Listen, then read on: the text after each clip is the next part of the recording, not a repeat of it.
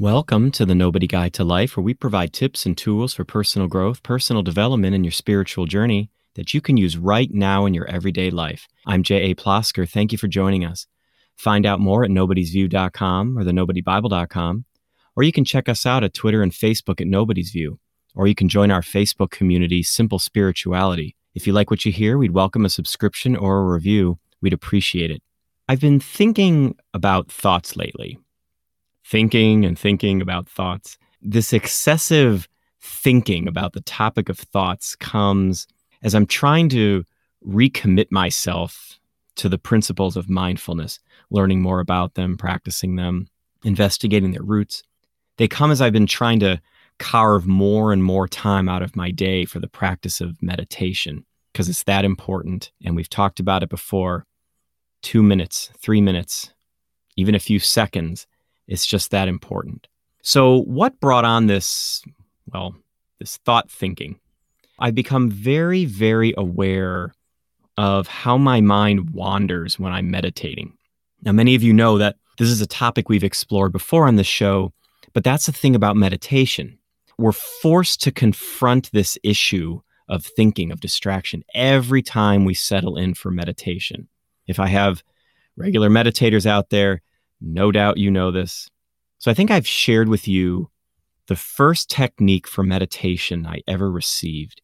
And it was from a teacher of mine before he was my teacher. So I guess you could say, even before I considered him my teacher. So I, maybe this was the very first teaching. He said something like, sit and focus on something like the wall or the carpet, or close your eyes and focus on the blackness behind your eyelids. Pretend that's your job in the moment, just focusing on that thing. Whenever your mind wanders from that point, gently bring it back. Now, I'm paraphrasing what was a very important moment in my in my life but but you get the idea so pretty simple right well yes in theory but just like so many things on this road to personal growth and the spiritual journey in practice well things look a bit different now my teacher certainly wasn't the originator of of this method of this idea if you google mindfulness or mindful meditation You'll be taken to all kinds of websites and articles. You'll see many of the same names pop up over and over. I'm sure many of you know Jon Kabat-Zinn. Uh, many credit him with bringing this concept of mindful meditation to the US back in the 70s. But before Kabat-Zinn, countless others practiced it. And it has roots way back in the beliefs of the practices of Hindus and Buddhists, and even in Western traditions as well. So that's the interesting thing here. When you when you practice this simple tool of mindful meditation, you're tapping into an ancient history, an art form. It's one of the oldest tools for bringing a little more calm, a little more peace.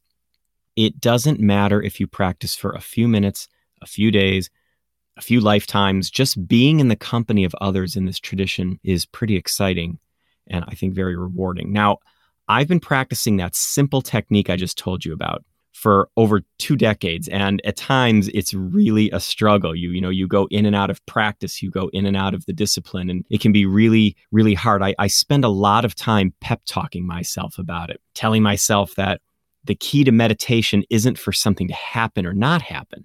It's simply to be present for the event of meditation now with that in mind and after a particularly challenging meditation session I decided to pen a blog post over at Nobody's View called Four Steps to Mindful Meditation When You Can't Stop Thinking.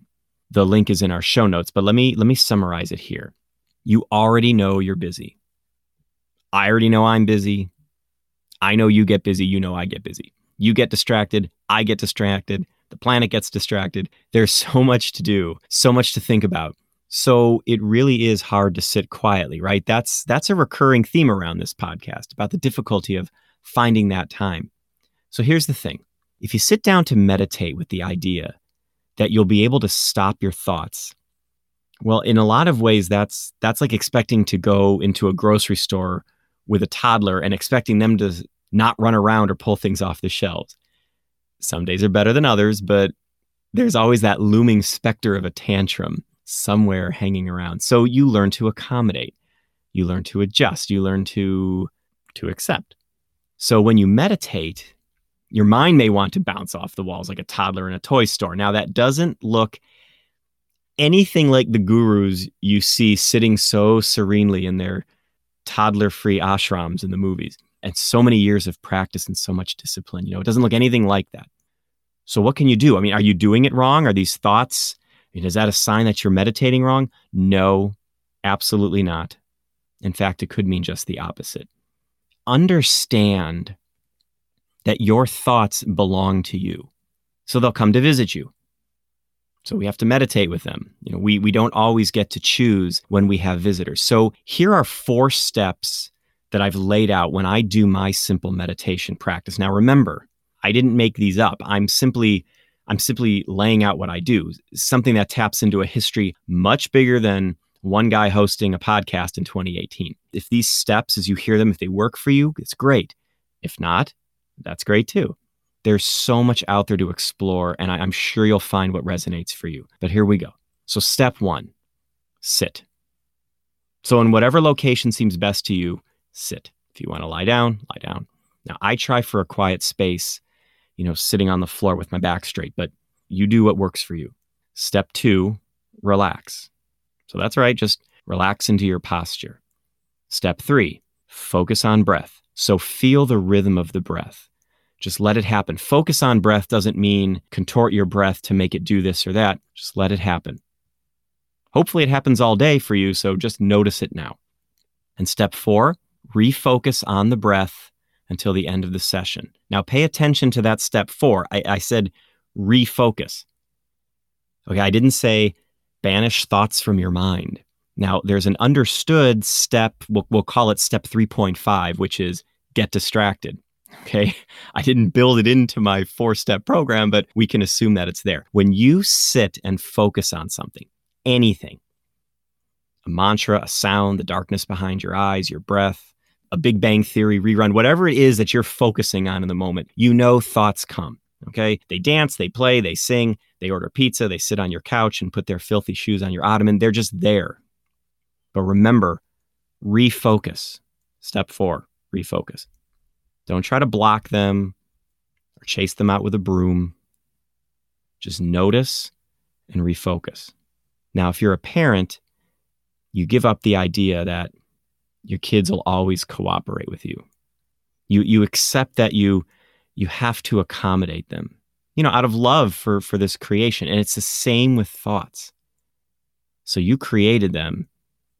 So you really need to respect them. One of the things that I've been thinking about lately is the idea that thoughts don't make meditation easy. What thoughts do is they make meditation necessary. In a lot of ways, distractions are reminders of the need to meditate. I'm sure we all know someone who says, I can't meditate. When I sit down to meditate, I'm too frazzled. My thoughts go everywhere. I can't meditate. Well, of course, we know that the great irony of that is that's exactly who this tool was developed for. That's you, that's me. That's that friend we were just talking about. Thoughts are part of sitting down to meditate. If you wait until your mind is clear before you ever decide to start meditating, you're going to spend your life waiting to meditate. So, mindfulness, meditation, all these tools that we're hearing about today, these tools that are getting so much play on the internet, on the news, so many studies being done about them. They're not about getting away from thoughts. They're not about escaping our lives. They're not about going somewhere else. They're about being right here with our thoughts, with those distractions. They're about being present with them, still with them, and still with them. So follow those four steps over and over and over. Sit, relax, focus on your breath, refocus on the breath. Practice that over and over and over and over and over again. Follow those four steps if you think they work for you. And someday you, like me, will still be struggling with your thoughts. But at least at the end of the day, or for me at the end of the session, I'm aware of the struggle. And I think that adds something very valuable, at least to my practice. So hopefully that works for you. So that brings us to the end of this episode of the Nobody Guide to Life. Let me know what you're up to out there. If you'd like, you can join our Simple Spirituality group on Facebook and put something into the conversation. I'd love to hear about it. And remember, you can always find out more about what we're doing at nobodysview.com or the nobodybible.com, or you can reach out to us on Twitter and Facebook at Nobody's View.